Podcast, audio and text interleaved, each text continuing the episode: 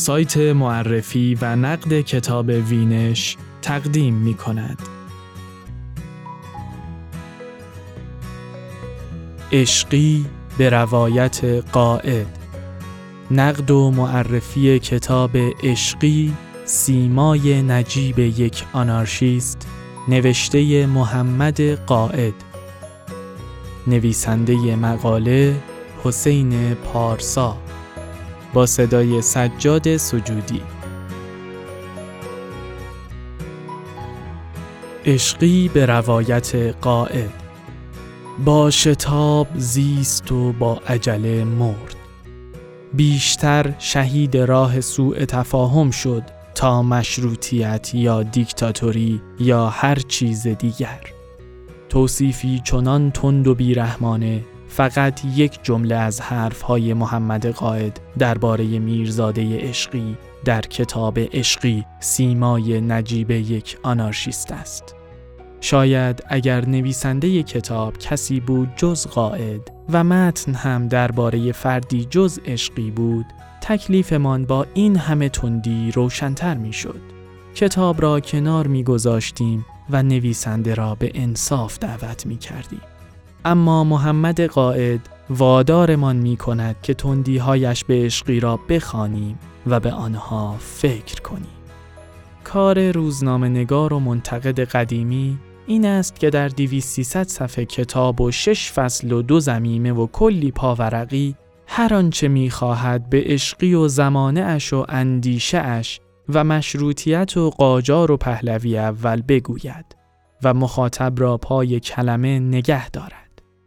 از این نظر کتاب اهمیتی دو سویه دارد. هم نویسنده مهم است و هم سوژه. چرا عشقی؟ عشقی سیمای نجیب یک آنارشیست ابتدا سال 1377 منتشر شد و بعد در دهه 80 یک بار و سال 1394 و 97 هم دو بار دیگر تجدید چاپ شد. اما آنهایی که تاریخ معاصر ایران را خانده اند بهتر می دانند که صد سال اخیر پر است از آدمهایی مهمتر و مؤثرتر از عشقی.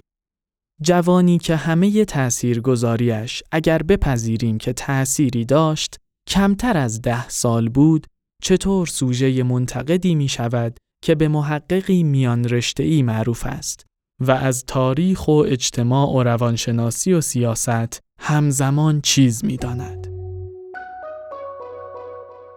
ریشه های کودکی قائد نگاه ویژه ای به عشقی دارد. از نوجوانی شعرهای میرزاده عشقی و مانیفست عیدخون و ستابلوی مریم را بارها خانده ام. نوشته های عشقی در روزنامه قرن بیستم مرا به این نتیجه رساند که این بیست و چند شماره حاصل زندگی کوتاه و افکار پریشان عشقی است. پس به نظر می رسد ایده نخستین نوشتن از عشقی به تجربه شخصی قائد از خواندن آثارش در نوجوانی باز می گردد. اما قائد گام اصلی کارش درباره عشقی را طوری آغاز می کند که خصوصیت کاری و بنیادی نشست. تخریب و باز ساختن، یکه و رادیکال. قائد در پیش گفتار کتاب این طور تکلیف خودش را با خواننده مشخص می کند. حقیقت کلی درباره یک شخص یا موضوع که جامعه در ذهن می پروراند ممکن است تا حد زیادی متفاوت از جزئیات واقعی باشد. و جامعه زمانی که از این تفاوت بین حقیقت و واقعیت خبردار می شود، باز هم طبیعی می داند موضوع را آنگونه که دوست دارد ببیند. انتظارات و آرزوهای برباد رفته کتاب شش فصل و دو ضمیمه دارد. پیشگفتار کتاب اما مهمترین بخش آن است. قائد می‌گوید در طول خواندن و تحقیق درباره عشقی با دو شخصیت سر و کار داشته است. یکی در قالب اسطوره مقاومت و پرخاش با جباریت، شهید راه حقگویی و ستیز با باطل، کفتر به خون خفته بام میهن که کشته کینه و نفرت زرندوزان و جباران گشت و یکی دیگر نویسنده، شاعر، روزنامه نگار و انقلابی و نظریه پردازی که می توان عقایدش را نقد کرد و به آن نمره داد. قائد به یک ابهام دیگر در سر خواننده هم همان اول کار جواب می دهد. در جاهایی از کتاب ممکن است به نظر برسد که درباره عشقی با عقل امروزی داوری می کنیم. اما نیت این نیست. چون این بازنگری هایی در واقع نقد سیر تفکر ماست و یادآوری انتظارهای بجا و نابجا و آرزوهای برباد رفته. مهاجران فصل اول کتاب با روایت مهاجرت عشقی و چند آزادیخواه دیگر به ترکیه آغاز می شود. این افراد که به مهاجران معروف شدند به عثمانی می روند تا دولت در تبعید تشکیل دهند. عشقی حدود سال 1291 تا 92 در 21 سالگی با مهاجران همراه می شود. اهمیت این سفر برای قائد آنجایی است که از نظر او تأثیرات این مهاجرت کوتاه تا پایان عمر با عشقی ماند و نگاهش به موضوعات را رمانتیک، احساسی و عصبی کرد.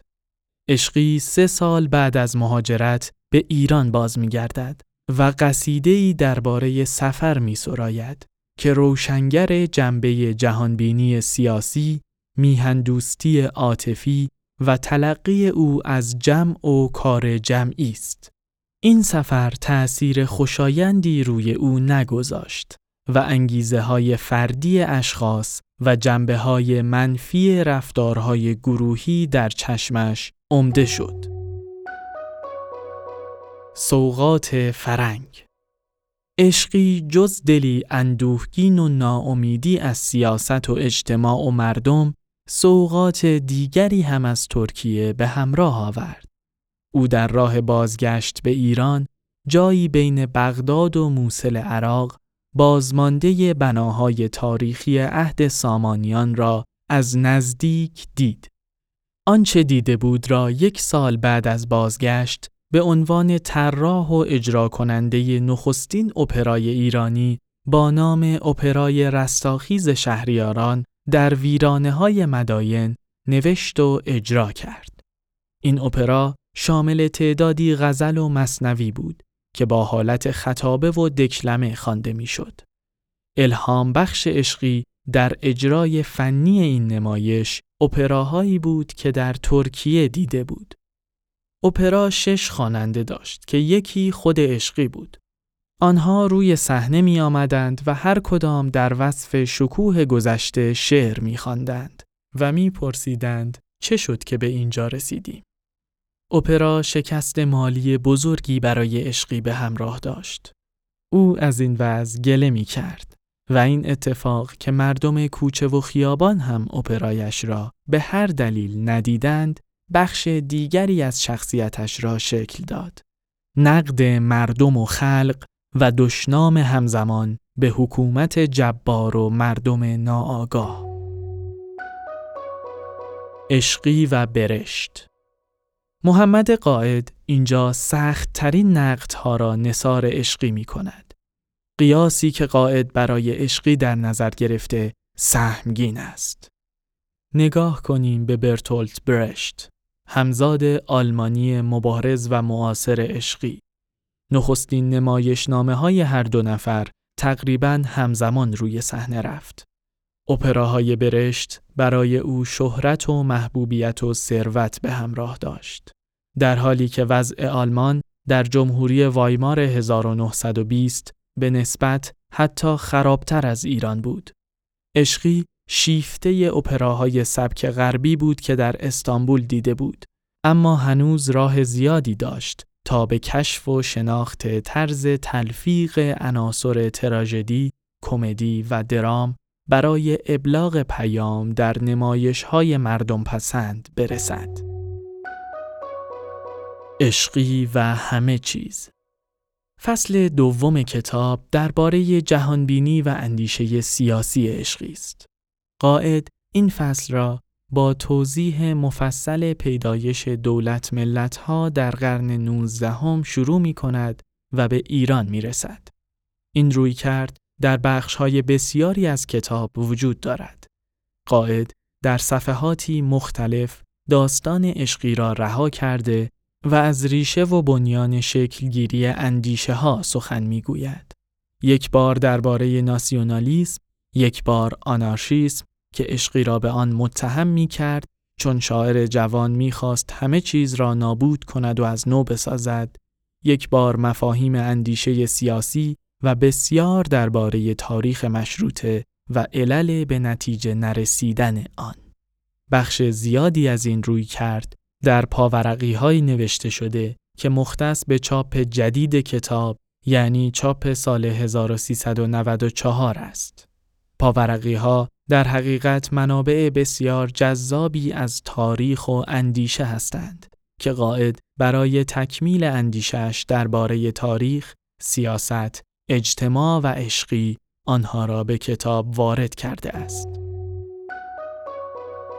عشقی و گوسپنچرانهای سقز دو بخش اساسی فصل دوم بحث درباره مخالفت عشقی با جمهوریت رضاخانی و دیگر ایده سورئالیستی عید خون بود که عشقی آن را ترویج می کرد.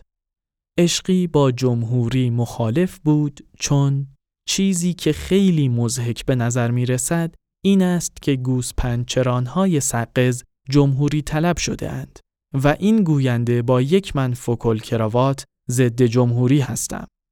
و بعد جمهوری واقعی آن چیزی است که اول کله مردم را عوض کند و بعد کلاه مردم را. به نظر می رسد پاسخ به چنین جملات نقض، شیرین، تند و تحقیر کننده عشقی جز از قائد بر نمی آید.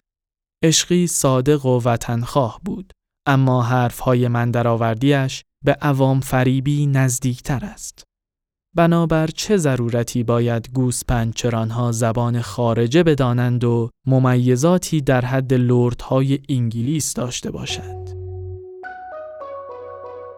سورئالیسم سرخ مجادله کلامی بین شاعر آزادیخواه و منتقد با تجربه 80 90 سال بعد از کشته شدن شاعر بر سر ایده آخر از زمانی عید خون باز هم در می‌گیرد.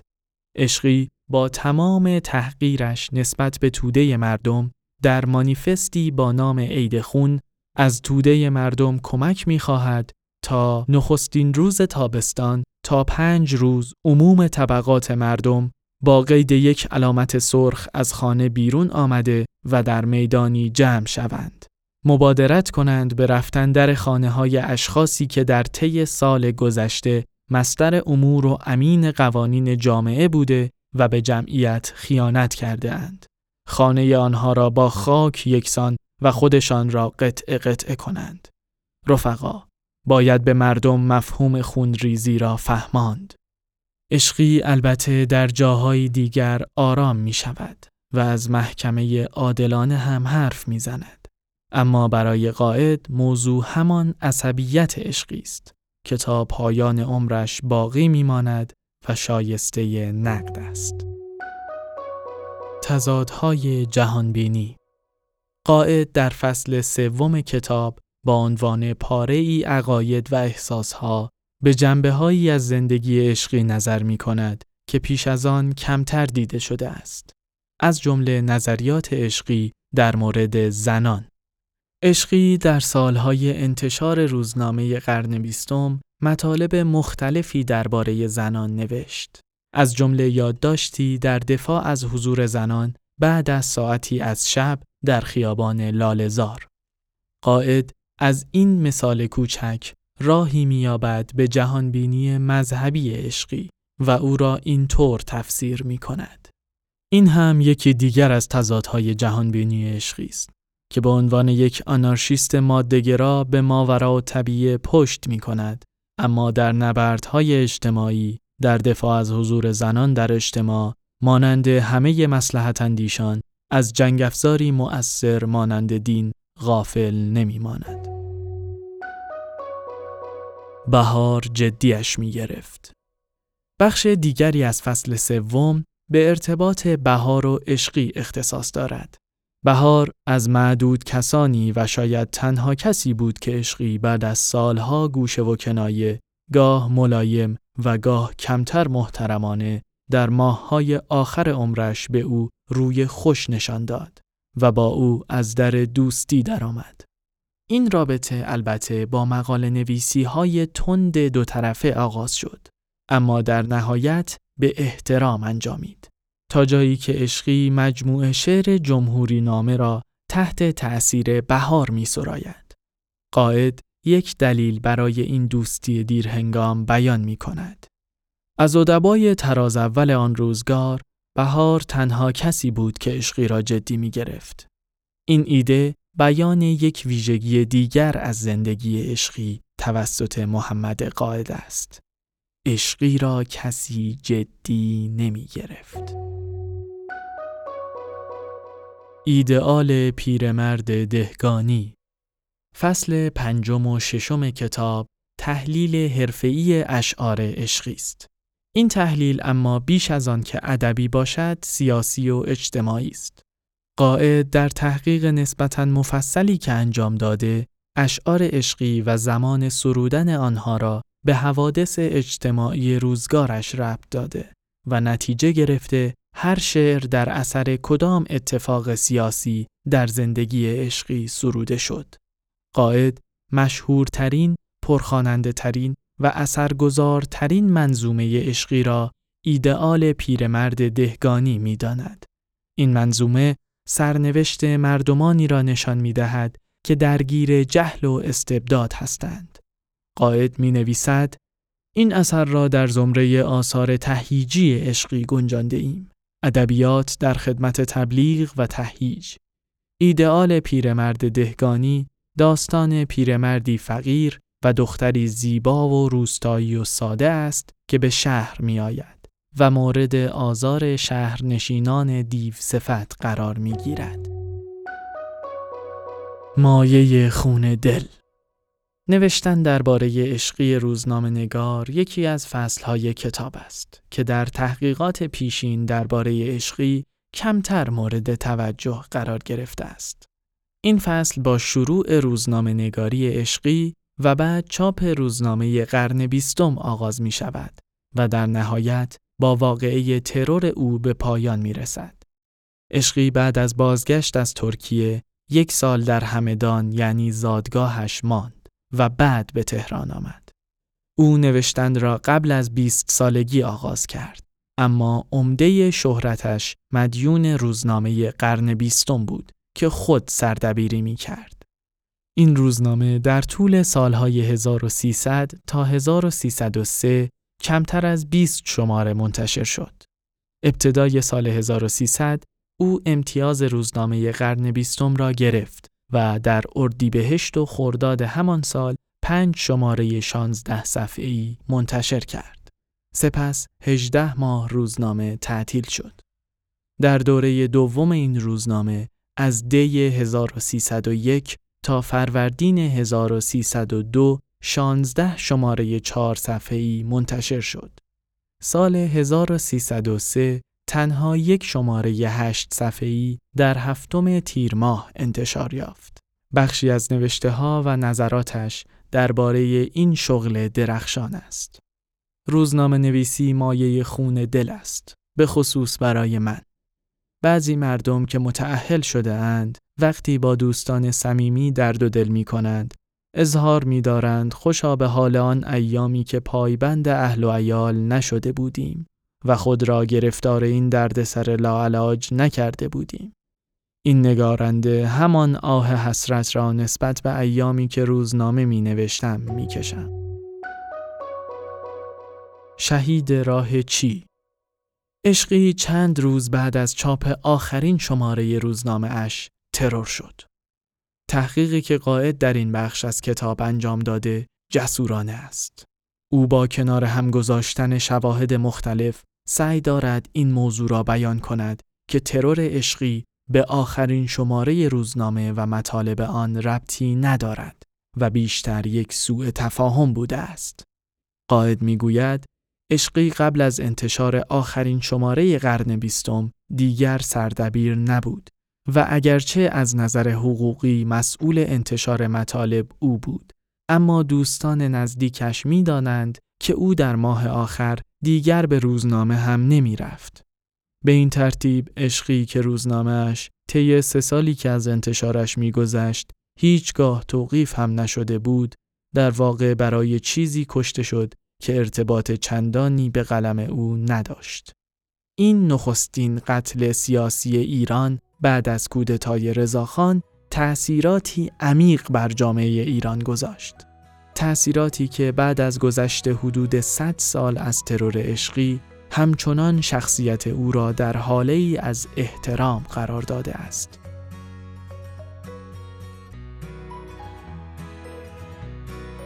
عشقی به روایت قائد نقد و معرفی کتاب عشقی سیمای نجیب یک آنارشیست نوشته محمد قائد نویسنده مقاله حسین پارسا با صدای سجاد سجودی